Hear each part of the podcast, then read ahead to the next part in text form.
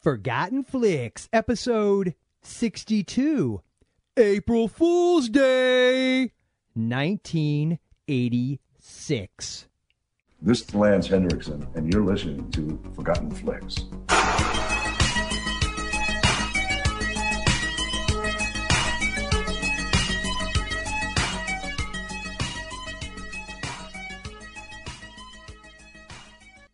Hello, hello, and welcome to the Forgotten Flix podcast, the only podcast where the host do it pantsless. I am Joel, joined as always by the odorous, the cantankerous, the Silius Maximus, Jason. I only do it centipede style. Wow. There is an image that I will never be able to scrub from my brain. Thanks, Jay. Appreciate that, buddy. Paging, paging Ben, paging Ben Dover. I thought you meant Ben. I like the rat movie. oh no. No. The, the Michael Not Jackson much. Michael Jackson did a theme song for it. Yeah, it's great. It's good stuff. Killer rats. Ah, Gotta love them. April Fool's Day. Yes. April Fool's Day. Well, we of course we are going to release this. Um, we uh, actually since we record now within a, rec- a reasonable proximity to the release of an episode, we will be releasing this just a few days after the actual April Fool's Day. So initially, our our plan had been to release this a few you know, the few days before April Fool's Day, but then we had something like completely mess it up. It was like you know uh, Lance Henriksen kind of sh- you know we got an interview with him, so. yeah.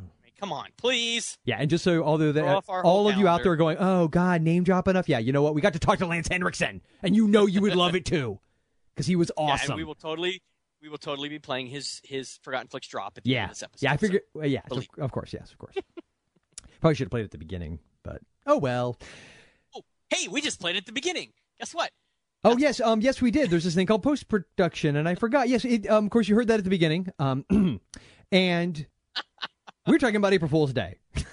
I know this. Well, this podcast kind of is a joke, but um, this movie was not right, Jason. We are going to talk about April Fool's Day, the movie, The mo- which now which one? Because there's 1986. oh okay because there was this um was it a remake? Actually, it turns out it was. I don't. Did you do any research on that? It turns out it wasn't. No. It, it was a remake 2007. uh, around there. Yeah, it seems like there was that Yeah. window where like Black Christmas, this, um, oh god, what else? A prom night. They remade a bunch of uh, early '80s and '70s slasher films, and this these were among them. Um, I didn't realize they had remade this. Although what I find really fascinating is in the trivia, and I don't know why this was actually tri- I guess it, you know, it's trivial that when they when they decided to remake this movie, and it, both of them were produced by Frank Mancuso Jr., who of course produced. I'll give you a hint. Ch ch ch kyo kyo kyo kyo kyo ka ka ka ka Halloween. ka. I hate you. Have you seen all the Friday Thirteenths? I've never asked you that. Um, I have not seen all of them. What are there like 20? Nope. There is Uh, parts wait, wait, one. wait. Oh, okay. Wait, there are aren't there 13? Negative Ghost Rider. Unless, No, uh, 10. hold on, wait. Nope, there still isn't, even if you count the remake and uh, Freddy vs. Jason. What is it? 10? Uh, technically, with those two, it is 12. Wow. Because which one was the X? Was that That's Jason Freddy Part 10. That, Jason? no, that was Jason X in uh, outer space. in space? Right. Yep, yep, yep. Yeah, there Yeah, was. no, uh, I've seen hold on, wait, wait, wait, first- wait, wait. Friday Thirteenth, Friday Thirteenth Part Two, Friday the Thirteenth Part Three, Friday Thirteenth Part Four, the final chapter. Just kidding. Friday Thirteenth Part Five. A New Beginning. Friday Thirteenth Part Six, Jason Lives. Friday Thirteenth Part Seven, New Blood. Friday Thirteenth Part Eight, Jason Takes Manhattan. Friday Thirteenth Part Nine, Jason Goes to Hell. Friday Thirteenth Part Ten, Jason X. Friday 13th part 11 kinda uh, Friday versus Jason and then you had the remake. I've seen them all but the Really remake. think they did enough of those movies. What's that? you didn't see the remake? I have not seen the remake yet. You didn't see the remake? I, I'm finding it really hard to. I think I'll actually enjoy that one more though than I did the the zombie one, because it sounds to me Yeah. like at least with the remake they kind of just get down to business and don't decide to do a 45 minute profane lifetime movie. God, So you think this is more of an homage to the original, or what's that? The remake? yeah? Oh, I have no idea. I haven't seen it yet. Oh, okay. I'll yeah, tell you I think I've see it. Seen. I, I know I've seen part one, uh, because that's the one which pretty much his mom and Oh, oh him oh, at end. spoiler alert! Killer, mommy, killer.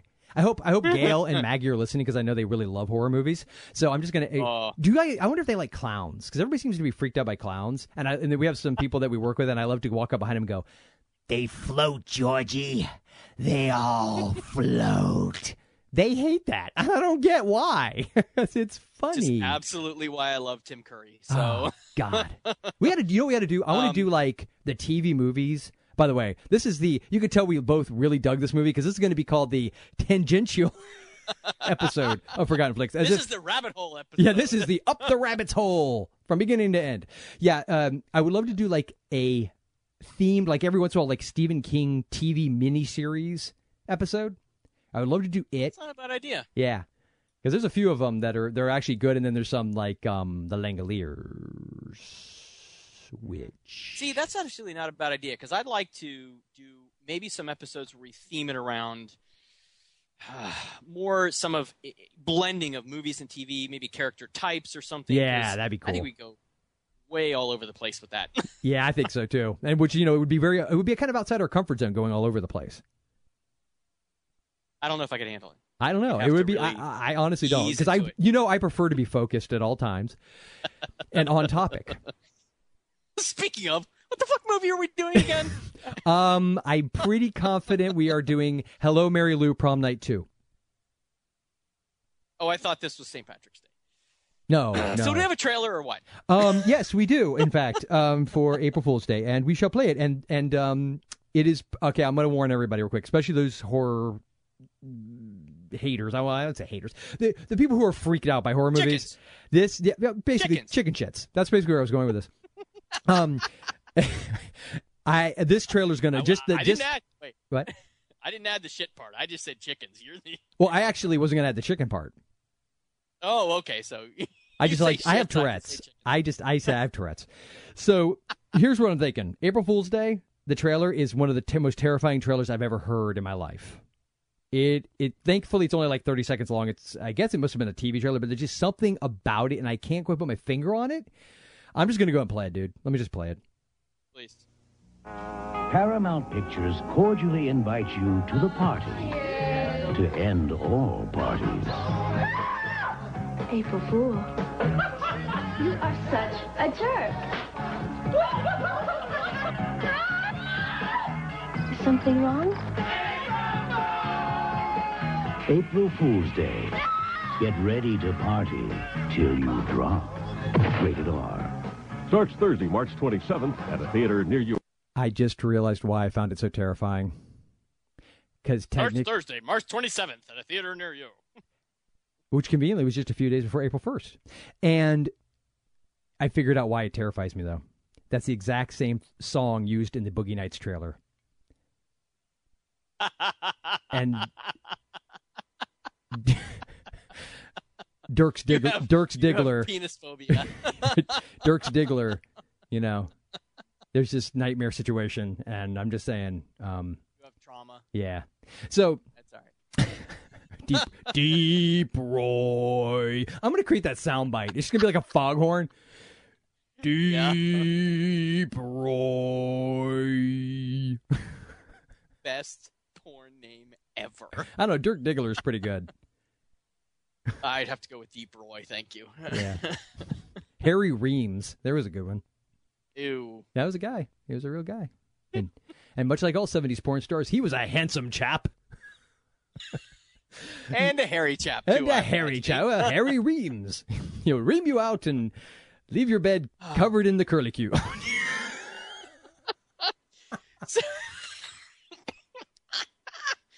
Okay. Um, before this really goes up a rabbit's hole, yeah. um, or the rabbit hole. Sorry. yes, yes. Um, we really should s- spoiler alert this one because Oh, yeah, this we has probably definitely should. got some spoilers this is, in yes, it. yes. This is a who done it, as it were. So let me go ahead and just randomly pick one because JV doesn't love us anymore.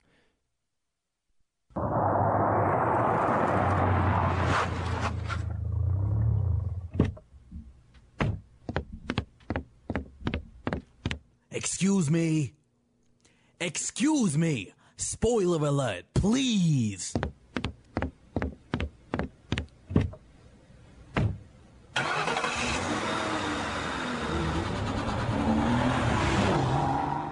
The best part about that isn't JV actually from sort of the New York area.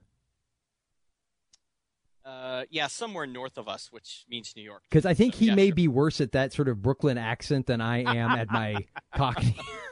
At your Cockney Yeah. accent, yes. I mean, at least at least I, I know I can do Southern because you know having lived here my whole life. But yeah, Cockney, I, I admit, I, you know, it needs work.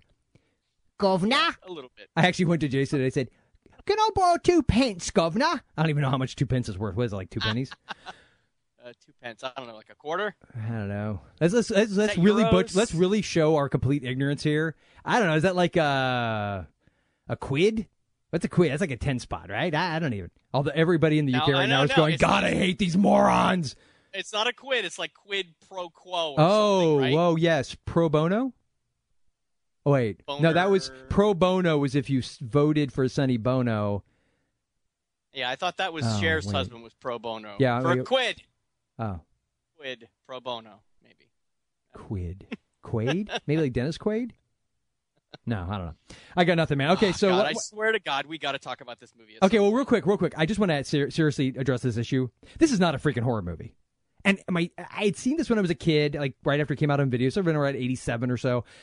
And I tell you, this is I. My memory of this movie was, and I knew how I remembered how it ended and everything. So we'll get to that. But it is not like this. At, at best, is a Okay. mystery suspense film. Okay, well, before you get into before you get into critiquing it, let, let me give the synopsis. okay, okay. Okay.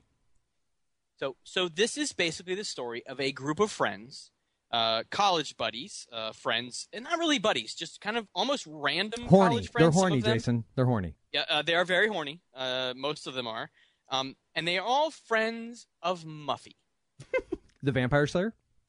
Muffy Diver, and, she is the owner or soon-to-be owner of this palatial estate uh, somewhere. I'm going to say Maine. Right? Um, you know what? I say Maine's a safe bet. Yeah, because it's a it's a beautiful uh, kind of island estate, and they all get on this ferry that goes across. and It's the last ferry of the weekend, dun, dun, dun, and the next ferry doesn't come until Monday. So they all get taken over to uh, this beautiful island, and Muffy has invited them all over for um, a party, a weekend getaway kind of thing.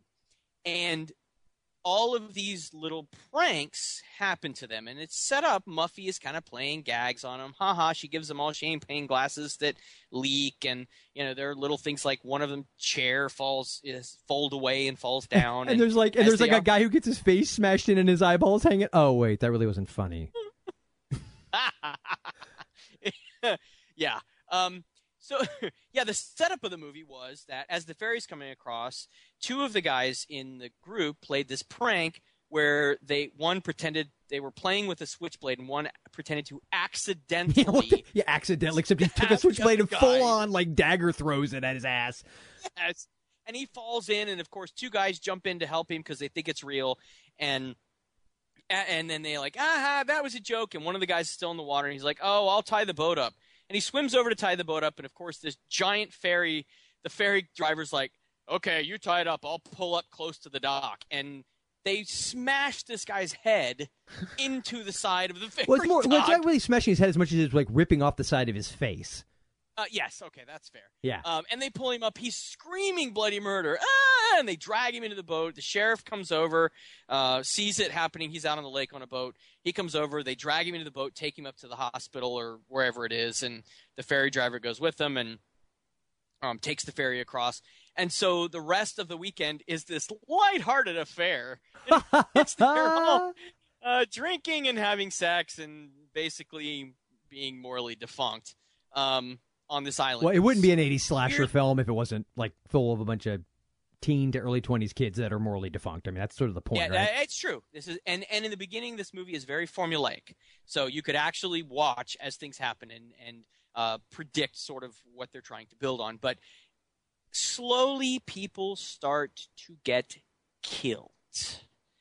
well, we so- assume because it's usually like. I didn't- yeah, yeah, because well, at, at some point you see heads floating in water, Okay, and so you, you- see yeah, you know mhm. dead body, um, and you see guy hanging. You know, Okay, so real quick, can I just slowly Can I? friends- Do you, when do you want to address the cast? Are you are you hold, are you saving that one? yes. Let me just Okay, finish. I'll be right. okay, Let me, okay. I just get this because this is almost it. I mean, because if I'm interrupting, if I'm interrupting your synopsis, because I really don't want to screw it up. No, you're not. Mhm. Not at all. You're not at all. Okay. It's okay. Keep going. Um, and so then Because if know- honestly, if I, if I'm really messing, sorry. no, no, you're not. You know, Uh, keep, uh. I gotta, I gotta have you talk to me. I swear to God, if I got like 30 seconds out, I would really freak out and think something was wrong. So, so basically, people start dropping off like flies, and then there's a twist. So that's it. I still got like 18 seconds. You can go ahead. I'm giving you thirty. Going. I'm, I'm giving you thirty. Well, Five. Four. Three. oh yeah, Muffy is also known as Buffy. Yeah. Oh yeah, that's right. Buffy the Vampire Slayer. Okay, I'm back. Okay, so Oh, ah, where'd he go? Crazy shenanigans. Yes, of course. So Jason, obviously, of the two, the two crazy wacky pranksters on the ferry barge, whatever that thing was, the floating yeah, atoll, It was, uh, it was Arch, which was kind played of the played by wank yanker, played by Thomas Wilson. who was Um, he was in Back to the Future. He was the Biff. He played um, Biff. Yeah. yes. Um, Why don't you make like a tree and get out of here? Get out of here. My favorite was his cane in Back to the Future Part Two. Yes. that had the fist on it, and he knocked on your head with it. Oh yeah. Yeah. So Hello. they fly. Um, yes, Thomas F. Wilson played uh, Arch, who was one of the, the two main pranksters in the beginning. yes. Um, and he seemed to be the horn dog who you never really knew which one of the girls he wanted to actually get with. I'm pretty then he- confident that if one of the guys had given up some ass, he would have gone for that. Yeah, I, I don't think he was discriminatory. Points- He just no, no. There were several points in that that he kind of did the haha we're playing around let's get you know man love nah," but Yeah, he did. Yeah, you know what he did? He reminded me of like I, like teenage boys who like do the whole thing where they they kind of pre- pretend, but it's just an excuse to do a little grab assing, you know? Yeah. you're so gay you're so gay yeah. Oh wait. I'm gonna pull my pants down Yeah. What do you think of this? yeah there were there were actually several moments like that in this and it was funny because they didn't play it off like we've talked about in some of the other movies that we've covered where they really kind of stereotype and make kind of uh, use Yeah, lots of sexuality as a negative and a nasty Yeah. This one actually i mean they played around like it but it was never a it wasn't mean spirit. It didn't have a mean spirited vibe. what is as nasty as some of the ones that we've covered Yeah. but um, in this one anyway uh, yeah arch is one of the ba- uh, the uh, jokesters pranksters uh, and then the other guy was skip and he was uh, griffin o'neal who Yes. was um, really you know mainly acted through the 80s early 90s a little bit but then hasn't really um, um, acted since then and, and done much since then he's done some um, uh, tv series a little bit of work but in general he's he's a he's done a lot of 80s stuff but those two are the ones that played the pranks And of course, um, it had half the cast of just one of the guys. you caught that, right? no Really? really no Oh, you didn't catch that? just one of the guys oh oh yes yes Yeah, it had Rick oh, Clayton yeah. Rohner was played Rick and just one of the guys, and Yeah, uh, Deborah Chaz in this. Yep. is there it's Deborah Goodrich, I think, is the actual actress's name, but she also played Deb. She played Deborah in just one of the guys, and her character in this, I can't was it Nikki? It was Nikki. Okay. Yeah. yeah, there were two of them. It was Chaz who played the, I guess, oversexed. I don't, was he, was he a yeah, film por- pornographer? I think he was going to be a p- future pornographer. Yeah, I think he was definitely going to be into, uh, yeah, hardcore porn because Yeah. uh, in the beginning when they set it up, you know, he meets uh, one of the people there who I guess was just a um, in a theater class with Muffy. So she got invited to this day. Who Her also looked like she was 42 years old. Yes, she did not look college This looked like the this looked like the cast of The Big Chill. Like this was not, these were Yes. uh, they're, they're supposed to be like I mean I'm assuming they're graduate students maybe because of the whole med school thing. They've got it because they've got to at least be mid to late 20s. I don't know. I'm saying, you know, getting their bachelor's because he's talking about going to med school. Yeah, but you got, don't you have to do some graduate work before you go to med school? yeah, like I'm a doctor. Well, I know. Yeah. I but you play one on TV. You play I, one on the podcast. I play with one on the podcast. Whoa, Uh, no, that's what, you call it. Yes.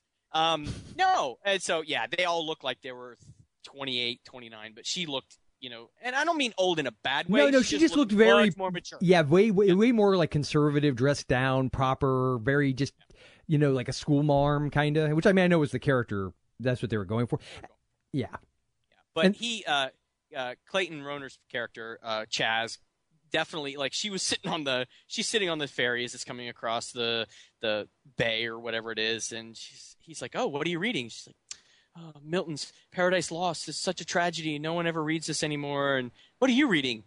he like has a like a total porn mag there with Yeah. some woman's legs spread. with, this, yeah, with this like really oddly placed black dot. Like, you almost feel like this movie was like they were on the on like they all the way up to the point of filming. They were on the fence as to whether it should be PG thirteen. Because other than the language, like I don't even know what this is R, uh, Uh, other than language. Well, there was a lot of language. There was a lot of sexual innuendo. But even like the blood and gore, especially when you turn, it, we- we'll get to the end. But but Yeah. even that, it's like I've seen as you know, like freaking Temple of Doom was about as No. gory in parts as this was. the blood and gore was definitely not. I think what made this an R. I think it was the adult situations, the adult language, sexual content. I don't think it had anything to do with the quote unquote murders that were in this. So I think it was more. Uh, I think it was more because this was more adult because she's half naked. In one scene, they actually kind of show a sex scene, pseudo sex. Yeah, but that, that, that was like PG thirteen level though. They didn't, you know, it wasn't eighty. I don't know. They Uh, used- dude, this oh, was not eighty slasher movie sex and nudity by any stretch. No, no, no, no. But they diff- They did drop the f bomb several times. Oh no, yeah, that's what I'm saying. I think it had to be language purely. I mean, because there's no other reason, and maybe a little bit. I mean, I guess it was gory in parts because if you don't know the end, Yeah. obviously you wouldn't. So It wouldn't have been hard to edit this down to a PG thirteen. no, so, it really wouldn't. It really Um, wouldn't. and I don't think it would have taken anything away from it. So, all right. So I'm actually going to pop the cherry on this. No, one no, no, I- no, no, no. Wait, wait, wait, wait, wait. I just because I want no, yo, you wait. Um, no, I want to talk about Deborah Foreman, who played Okay. Muffy, because she was in. Uh, she actually probably had one of the biggest careers up to that point. Um, she had been in Valley Girl, right? Yep. And I'm trying to think what she had done pri- prior to because she ended up doing two movies with Bruce Campbell. Did you catch what they were? No, I don't remember. I didn't even look her right up. now, right now, right now, our buddy Shannon is out there going, Jason, you're an idiot. Um, no, Sundown, Vampire in Retreat, and then Oh, like, yeah. yeah, very shortly thereafter, she did Lunatics, a love story, which also starred Ted Raimi, of course, according to the trailer, Theodore Raimi, and Mr. Campbell. I think had a much smaller part in that, but Yeah. No, I haven't seen either of those. Yeah. I mean, we've talked about Sundown, the Vampire Retreat, but yeah, she was in Waxwork. yep, I did know that. Yeah. Did know she was in Waxwork. I like so I've seen that one. It's it's not a good movie, but I like it. Yeah. Meh. Welcome to the waxwork. But in this, she the her character was supposed to be uh in and you know, I the whole setup to this movie was that she was there was some secret with her.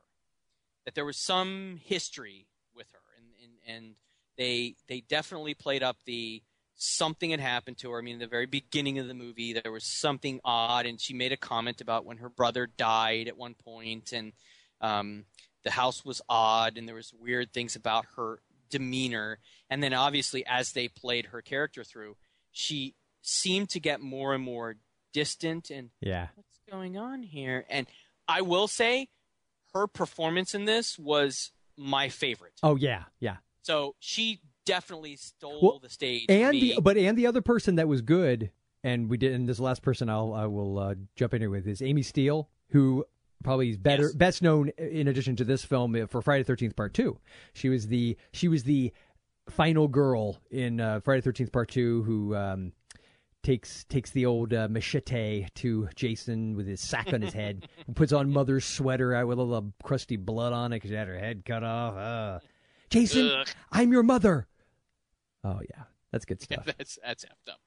Uh, yeah, and she had the very classic feathered. Oh uh, god, that is such an 80s hair. haircut. Yes, Like no and- body and- to the hair whatsoever. no, flat, straight. yes, like how can you feather it but have no body to it? I don't get that.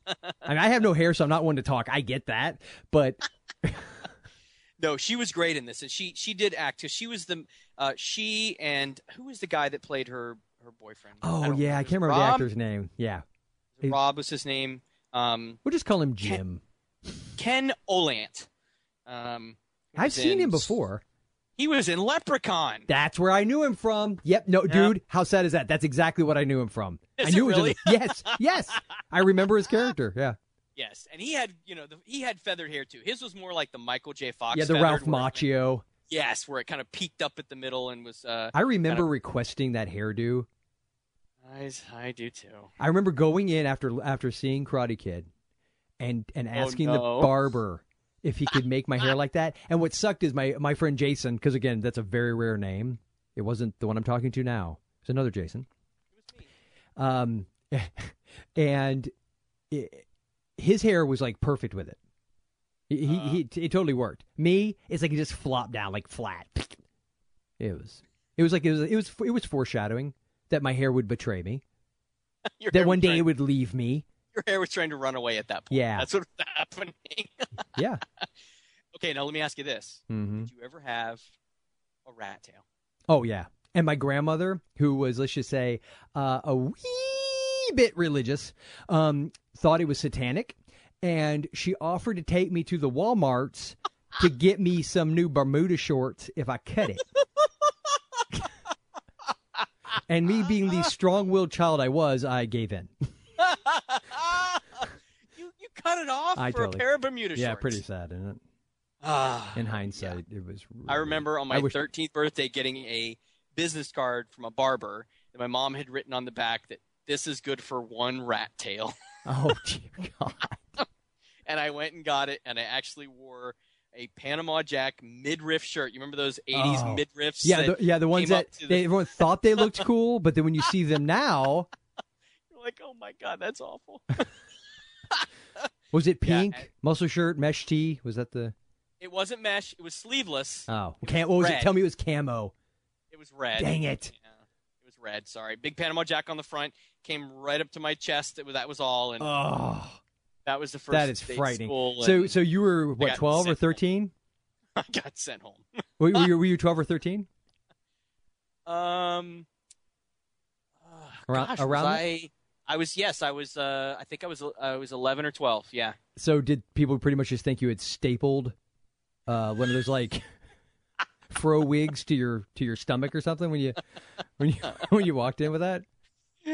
I remember And being then somebody pull and- pull on it, you'd be like, "Ow!" I remember being 13 and one of my cousins, little cousins, saying, "Your legs are hairier than my dad's." Yes, true story. Oh God! Uh, uh, where were we? I don't know. we were talking about Amy Steele and Yes, uh, Amy- Ken Olandt, Yes, and uh, the performance actually the- across the board for the most part in this movie, the performance, especially by slasher '80s slasher movie standards, were pretty good. Yeah, there was no bad acting in this for sure. I mean, I think there was a couple of over the top performances, but that was the character and it was Yeah. supposed to be that Yes. way. So none of it felt weird. Um, none of it felt like it was really, really off or really overacted or hammed up. I think all the actors and actresses in this did a really good job. I will say this I can't stand this movie. This was awful. Oh my God. I went into this thinking, oh man, this is gonna be cool. I'm looking forward to a good '80s horror. We haven't done one in a little while. I'm looking for some good blood and guts. I mean, I know we just did Near Dark, but we talked about the fact that that wasn't really bloody, and and I Oh, compared to this, that was like a friggin' early Peter Jackson. oh my god, that was a blood fest. Yeah. This it was like okay, well, going into it, yeah, okay, I'm, I, it's going to be a classic '80s Mhm. flick, a classic '80s horror flick. You could tell it was very formulaic. There was a lot of moral uh, degeneration at the beginning. You know that you know the people who were going to Oh, yeah. get killed because of that, and um, it was really uh, uh, Rob and and Kit's character that were the most morally neutral or the most sympathetic characters. You knew they were going to be the ones that survived to the end, but then the whole thing turns out to be a freaking Wait, joke. wait, wait, wait. We'll get there. Now, I will. I'm going to say this. I do not hate this movie. I can totally see why you do. I will never watch this movie again. No, no, I Although can- I take that back. I take that back. I probably will watch this movie again just to set someone else up to watch it and see what they think. Yeah, that's an April Fool's joke. Conveniently enough. Yeah, surprise! I, I will. I'm going to come at this, and play devil's advocate, and come at this from a from the argument of a couple things. Number one, if you go and think a horror movie, you're going to be supremely pissed. If you're a horror fan and you rent this, you are going to be pissed. This Yes, is I- not a horror. First off, it, defi- it, it defies what I personally think of as horror, which is, as we've discussed before, has to have some kind of unknown, supernatural something in it to take it beyond the mortal realm, at least on some level.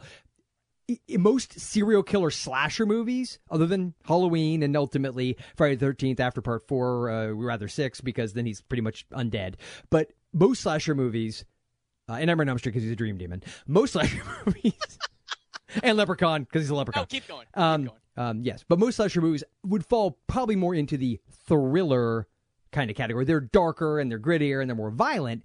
But that being said, this doesn't even fall in that category because this is a straight up like Agatha Christie who done it with horny college kids. Now, this is why I say, and I'm gonna I'm gonna see if I can change your mind. I'm not gonna change your mind that you liked the movie as an experience because because again, what you were expecting that.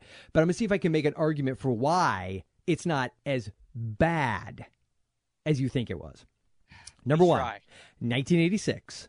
Let's put this in perspective. In 1986, all right, the movies that were, this is sort of where, you know, slasher films and Hollywood, it's really kind of reaching, you know, critical mass. So 86 is when you had, you know, Friday the 13th Part 6, Jason Lives, which is a personal favorite of mine because I like the gothic trappings of it. And you had, I mean, literally every year Friday the 13th movie was coming out at this point, okay? And in, and by 86, you had had the first two Nightmare on Elm Streets with Part 3 following shortly behind in 87 with Dream Warriors. You had, I mean, 86, you had like all these straight to vid- just schlocky crap like Trick or Treat and just garbage, okay? But The the market for fake blood was on the, the, charts. ceiling. Yes. Fangoria Yes. was a top selling magazine, so on and so Yes. forth. Okay, so this is the time. In the middle of all that, in the middle of all that, this movie comes out and is postmodern before postmodern. It is subversive in a way that's clever and annoying all at the same time because if you think about it, think about what it did. It showed I mean at that time, dude, every every every movie, every movie that was a slasher movie just about, it was TNA everywhere and it was literally you know up until i think friday 13 part 7 is where the mpaa really started to crack down on slasher films and editing the crap out of them so even but up to 86 up to that point that hadn't been the case so much. So there was a lot more leeway. So in that it did kind of what scream did and and i think scream worked better because it's a timing issue. Scream comes out in 96 where it's not just hit critical mass. It's way. I mean, any any slasher horror type movies that are coming out at this point are a joke. You know, everybody predicts them. It's like the era of Doctor Giggles and Brain Scan and all these ty- kind of films. So there's no more cultural love for them. Okay, so that's when Scream comes out. But Scream essentially did the same kind of thing. It was, although Scream was a hell of a lot bloodier than this, um, but it did no nudity because that was the expectation of those movies. Uh, the the plot was more of a who done it in Scream, much like this one. And I'm a personal, I love mystery, I love that kind of thing, so that doesn't bother me.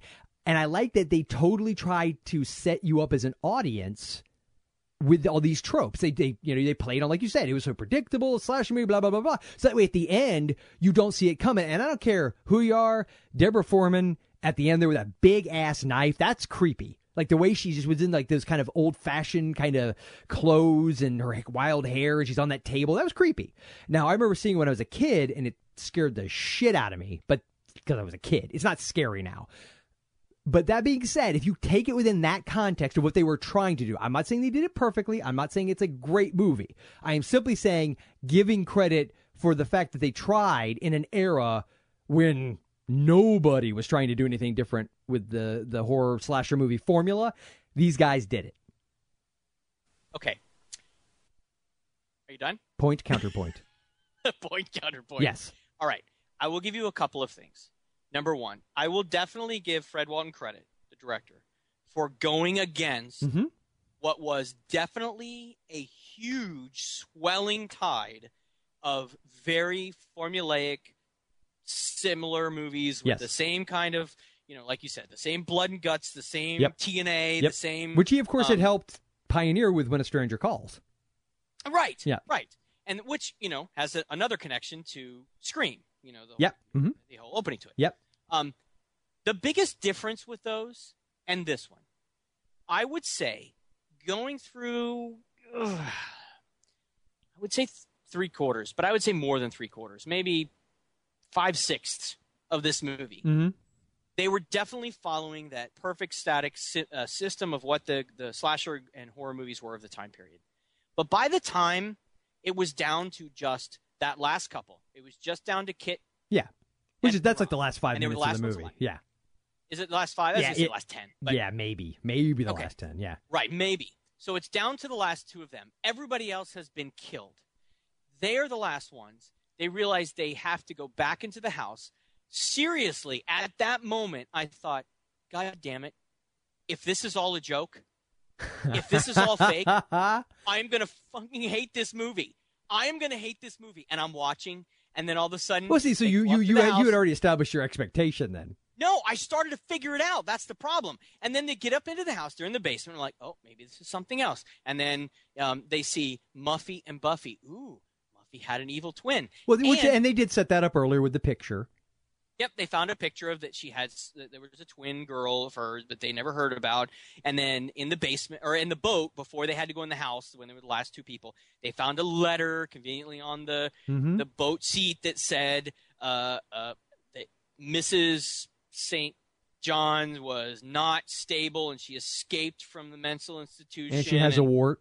she needs to be she needs to be watched out for. And they were like, "Oh my God, Muffy, that can't be her. She's been at Vassar this whole time." And they but they have to go back in the house and inside the basement there's Muffy and Buffy. And even at that time, I was like, "Okay, maybe not." Maybe they're going to pull it out. Maybe this is really about she has an evil twin who has killed everybody and taken over, and you know they don't know the difference. By the time they get up into the kitchen, and Muffy is coming out, I guess at this point it's supposed to be Buffy, quote unquote. The vampire. And Well, you did see a decapitated head too. Yes, you did see a rubber head fall off of the shelf. Yes. Um, which I will say that whole picture frame with the head behind it. Yeah, that that's was creepy. That's yeah, that creepy. was creepy. Yeah. But it was mainly because that painting was effed up for you. Yeah. With the Yeah. eyes cut out and Yeah. there was eyes behind it. So anyway, by the time they got in the kitchen and and Buffy was at the door trying to poke through with that knife, I was like, "Oh god damn it! If this is fake."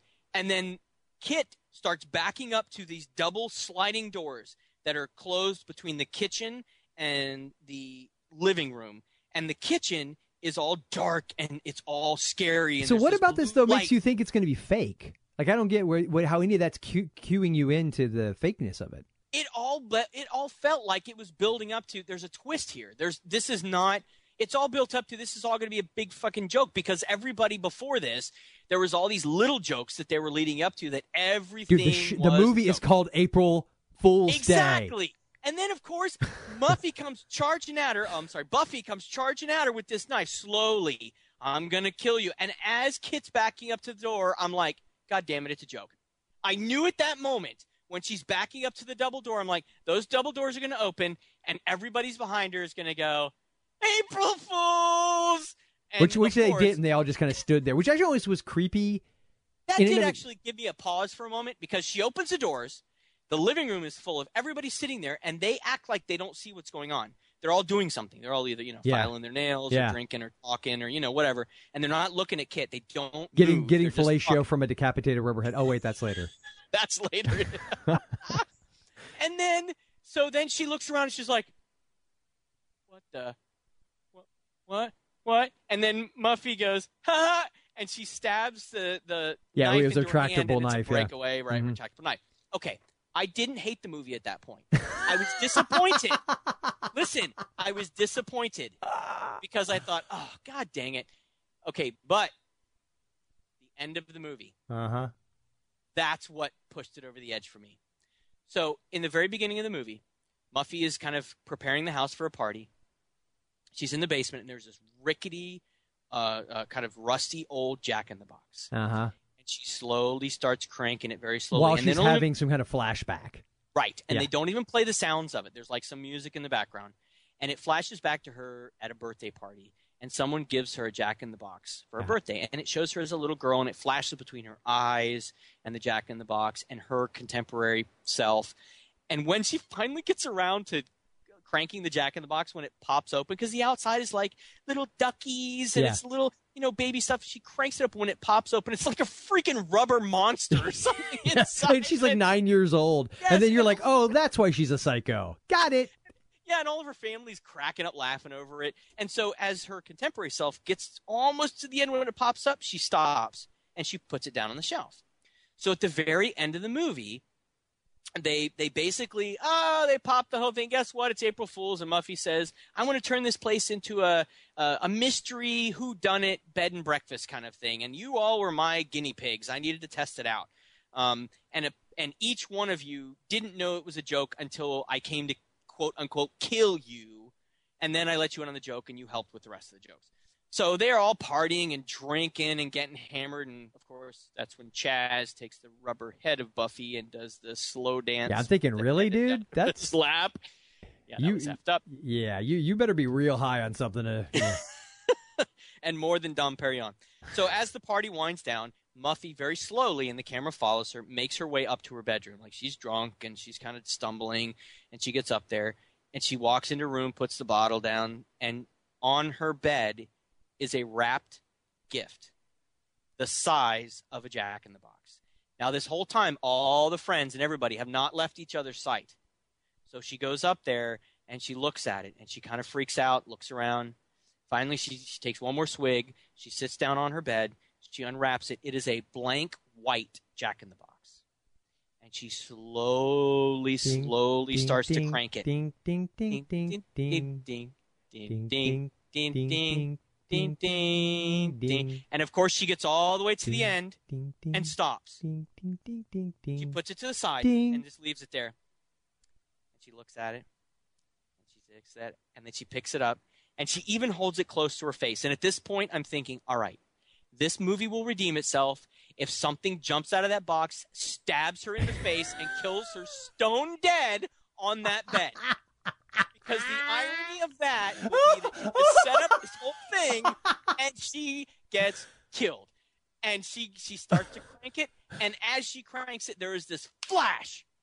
Something pops out of the jack in the box. Somebody jumps from the dark shadows behind her ah! from behind the bed, grabs her neck, rakes a knife across her neck to gut her, and blood everywhere. And I'm like, oh, oh, there's the twist. and then Muffy's like, oh, huh, huh, huh? And the girl's like, It's Nan too, the, the, the school marm or whatever she was. that's right. And she's like, oh, you weren't. No, no, no, like- no. She, I, I had to rewind it. I couldn't tell what she said. She goes, Yeah. "April Fools." That's right. And guess what? It was a fake knife and fake It was like the Tom Savini knife where they cut the uh, little, little kind of uh, curve out of the blade so that they can make it. But it like well, what's stupid about that is she when she pulls the knife away, Muffy grabs her throat like she's really bleeding. Um, you would totally feel the curvature of the fake knife. I mean, Yes, so it's it's only like- fake to the people seeing it done, not the person having it done. So this is the first goddamn horror movie I've ever watched where no one dies. That's true. Technically, no. Um, and actually, let me rephrase that. I'm sorry. I think I said that wrong. The person who's having it done to them knows it's fake, but everybody who's witnessing the knife to the throat bit thinks it's real. Real. Yes, but but Yeah, and so oh, wait, no, wait, you no. Jay, no, no, I'm not letting you off the hook. No, that was not the Wait, the final, end there. final, final twist. Close up on the Harlequin that had popped out of the Jack in the Box. Oh, yes, I forgot about that. So the, the the thing that pops out of the jacket box is actually this Harlequin clown, and suddenly the camera slowly starts closing in on the face of that Harlequin, and guess what? It winks at you. All right, to your point, that would have been a hell of a cool twist if it turned out that Nan or whatever her name was was like was an actual like psycho. yes, Because yes. I'll be honest with you, the other thing I don't, and, and, and everything aside, I- mean, totally, I stand by what I said earlier about the sort of kind of trying to do this postmodern thing at the time before you know that was the cool thing to do to be that ironic. But Right, right. because it, and it definitely was meant to be i think be more of an homage to like agatha christie like the whole uh you know and then there were Yeah, none kind of uh you know because i mean that's about people going to an island and there's 10 of them and you know the, or i think it's also called 10 little But they indians and they definitely did do well playing up like the twist of who actually could it be killing. I mean, before it really became obvious that it was Muffy, yeah you actually thought it could be any number of people within it. Yeah. You know, and it, there was definitely some twists of who done it. Like a, it was definitely had that Agatha Christie feel about halfway through. But Yeah. After that, it really that's when it went down. Well, and and I think that probably the biggest problem I would have with it, well, there's two big things. One is how unbelievably mean spirited it would be to do that to friends. You know what I mean? Like. It's one thing to do a prank on somebody, have them, oh, they fall in a prop chair or dribble glass or ha ha ha. But like full on make them think that their other friends are dead and like seeing this, like people with this, like faces, hang, eyeballs hang out thinking that they're responsible for it and just all the, because ultimately until they quote unquote got killed, they didn't know about the joke, which makes sense because then they probably wouldn't have been in on it as well. But then you're also supposed to believe that all these people wouldn't have been like so supremely pissed. They've been like, screw you, bitch, I'm out, and Yeah. w- walked First out. thing I would have done when I walked into that room and everybody's there like Is punched her "Eh," dead I in would have punched her right in the mouth. if I had been I Amy Steele's character, her. that's exactly what it. That'd have been like, you. Exactly.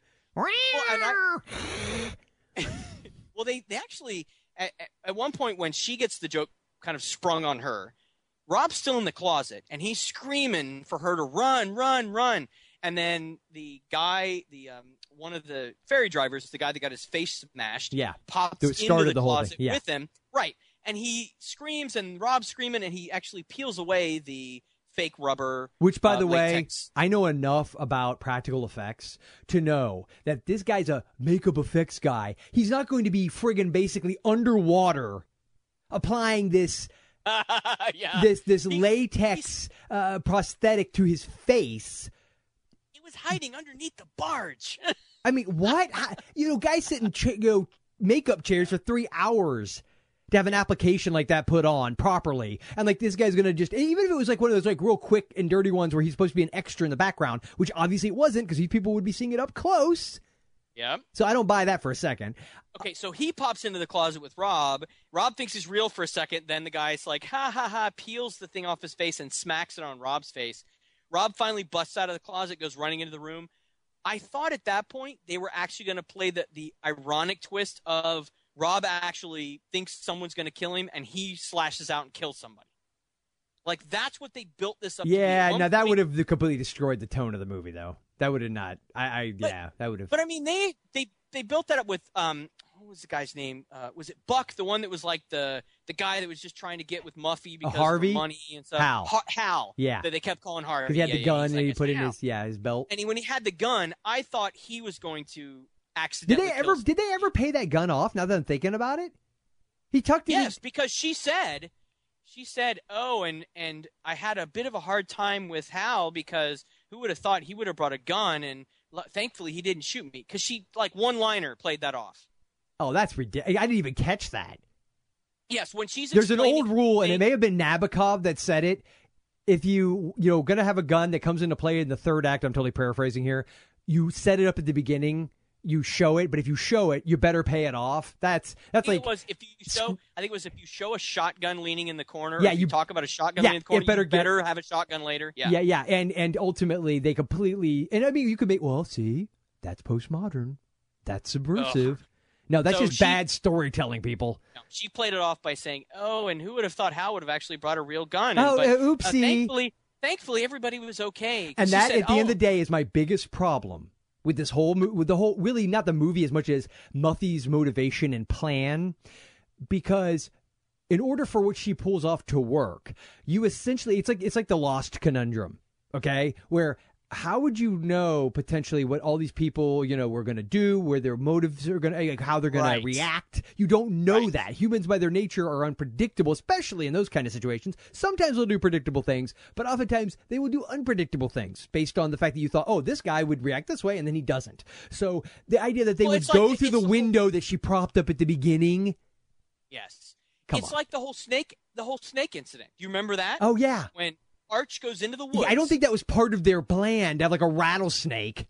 Well, but they but they played the whole thing in the movie because he walks back and forth like three times, Uh-huh. and then he gets caught in like this snare trap that lifts him up in the air, and he's hanging with his face, and the snake is like striking at him, and Yeah. the booted figure comes up, slides the snake away with his boot, Revealing revealing a stage floor, by the way.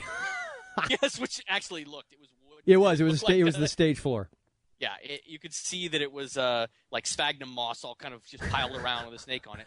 But um, and we won't even get into the fact that that was not a venomous snake at all. That was actually a type of boa constrictor. But anyway, so he swipes it away, and so at later, Anne was like, "Oh, and who would have thought there would have been a snake in the woods?" Her explanations were all like afterthoughts. Uh huh. Oh, and gee, isn't it convenient Oh. that luckily my friends Oh, didn't actually gun was a die? snake. Yeah. Oh, and the snake. And oh, and who could have thought about that? But of course, it all worked out perfectly. Yeah, and, and, and oh, just because this whole thing was a big scam, it's not like uh, my my good friend here, Blondie, isn't going to have like friggin' post traumatic stress syndrome as a result of going through this. Okay, so I'm going to say something here. Okay. I never thought I would say this about a murder mystery, about a horror film, about a slasher Hey, flick. it's not. It's not. It's a murder mystery. It's not a horror film. But whatever, whatever. I liked Clue better than this as a murder mystery because you know why? Somebody actually effing died in that. Nobody died in this movie. On that I'm note, watching- I can't even add to that, dude. Touche. On that note, let's go into our picks. please.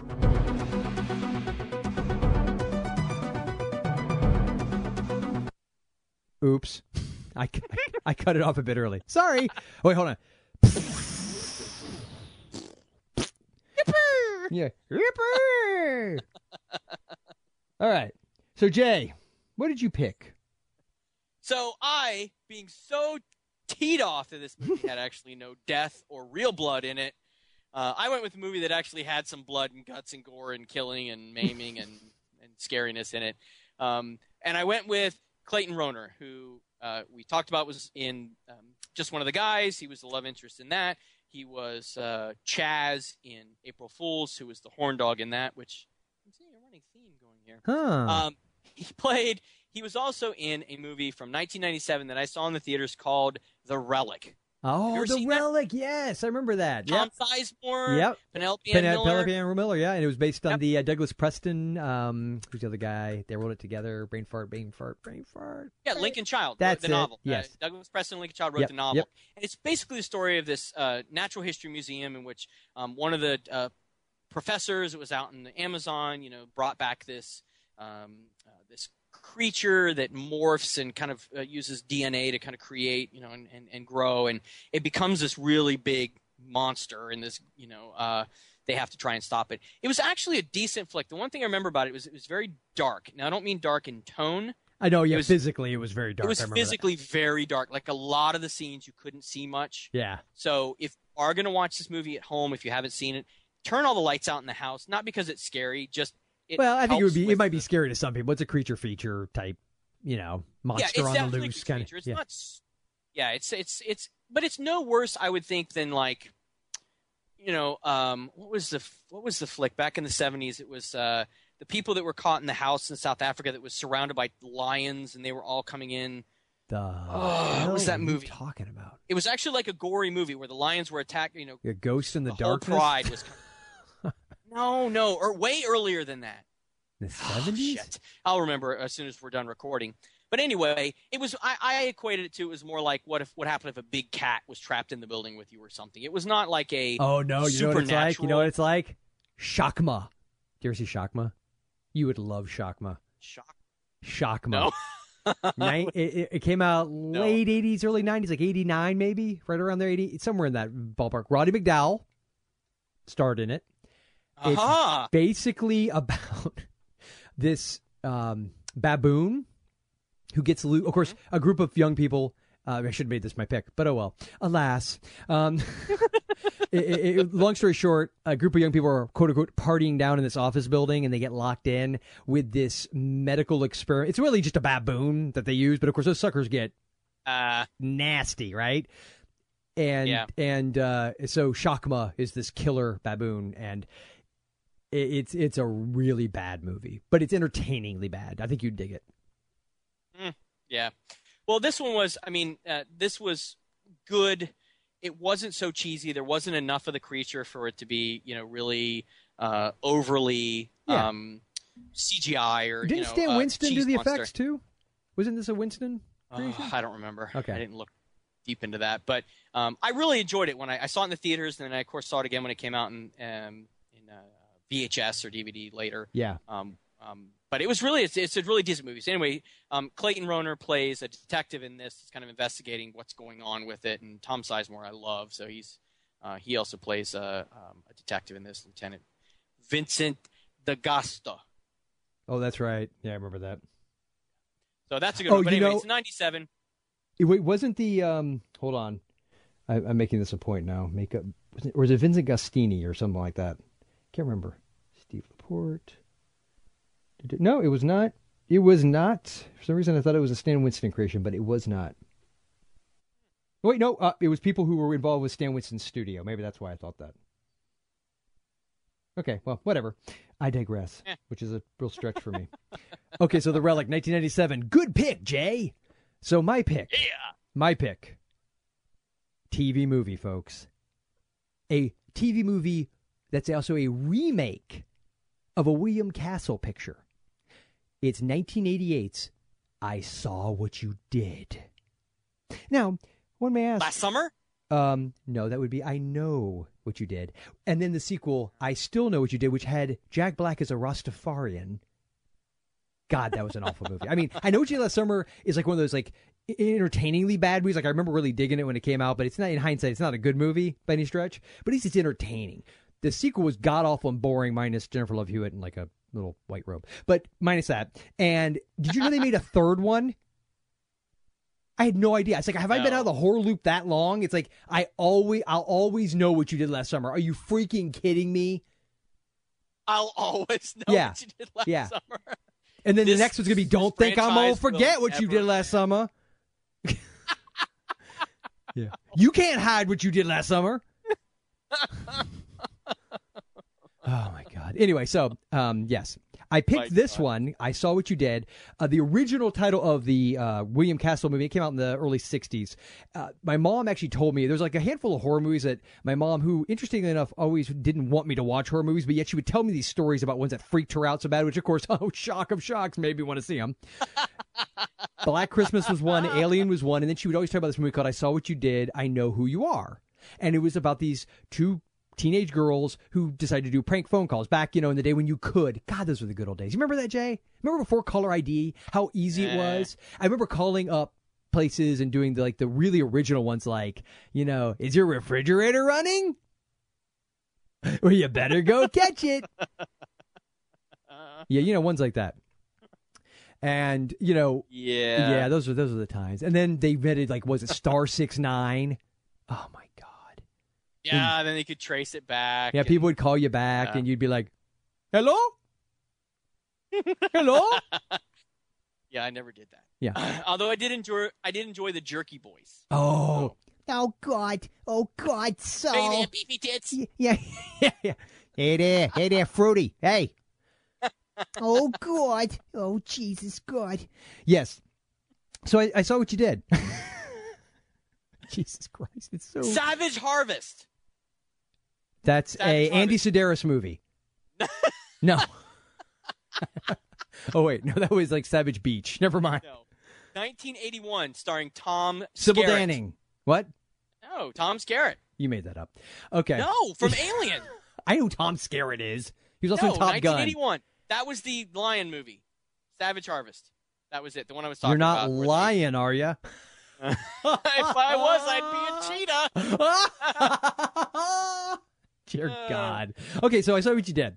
So these two girls decide to do a prank phone call where they call people up at random out of a phone book and, and tell them, I saw what you did. I know who you are. And they hang up. Yeah, except they end up doing it to a guy who's just murdered someone. And that guy's a little unstable. Well, in the remake, it's a similar premise. The teenagers are played by Shawnee Smith, who was in most recently the Saw movie. She was in several of those, but she also was in the Blob that we did early on. What was it, like episode eight or nine or something like that? Seven. Some yeah. anyway, we really enjoyed The Blob from 1988, which same year. So Yep. Yes, so Shawnee Smith was in this. Uh, Tammy Lauren plays her friend, so it's Kim and Lisa, and uh, young Candace Cameron, sister of Kirk, is in it, playing their like kid sister, and the psycho in question is played by none other than Robert Carradine from Oh my gosh, Revenge really? of the Nerds. And he's actually pretty menacing. And actually, David Carradine has a, a bit part in it. And I saw this when it came out on TV. Like, and that's the last time I saw it. Um, um, hypothetically, YouTube might have like it in two parts. and hypothetically, if you used a program like, say, I don't know, keepvid.com, and it's very easy to copy URLs and then download uh, files that um, are convertible to video files, and then you can watch them. So, you know, hypothetically, it might be there because it's nowhere else. So, And if you do that, we No. absolutely condemn it. that's wrong. People really need to go to jail. That's wrong. Har. Yes, but I, I, I, I hypothetically really would like to watch it again. I would too. Maybe we can find it on VHS someday. Hmm, maybe. so yeah, so th- it's the exact same premise. Uh, Carradine's killed someone. I'm not giving anything away because you figure that out pretty quick. And these two girls make the call. It's it's kind of like this creepy back in the day. The early technology this has a definite 80s vibe to it. So I saw what you did. 1988 or the original from I believe it's 64ish, 63 somewhere in there. Check it out. 65. Okay, close enough. yeah, you know, six of one. Eh, six of one, decade of the other. Whatever. Yeah, whatever. So Jay, want to want to wrap us up here? And we of course have to say thanks to JV for that awesome, not so original spoiler alert because we've used it like 18 times. Oh, and you almost let me forget. You almost let me forget. I was not going to let you forget. I was actually, as you said, Jay, you want to wrap it up? I was say, actually, I'd like to play a promo. Indeed. Do you like movies? Well, let me make you an offer that you can't refuse. Have you ever found yourself standing at the local Cineplex with that smell of freshly buttered popcorn wafting through your nostrils, wondering if that new Hugh Jackman movie is really worth your time? Or have you ever lamented about that time you spent scouring the vast expanse of the internet for movie and DVD release dates when, let's be honest, you'd rather be leveling up your troll hunter, working on the great American novel, or even watching kitten videos? Oh, yes, I said kitten videos. I will do the work for you. All I ask is 15 to 30 minutes of your time every Tuesday. My name is Michael Faulkner, and every Tuesday is showtime at the weekly Podioplex, your audio guide to what's new at the box office, how the top 10 fared over the weekend, and what's coming to your home theater on DVD and Blu ray.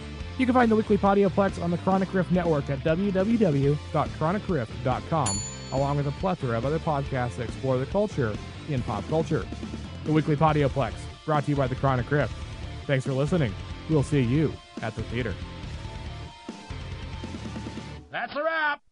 And thank you for that. And the only thing better than the smell of buttery popcorn wafting through my nose is the gentle brush of Jason Groom's Well, Bell- belly, belly hair blowing through your like nose. What? What?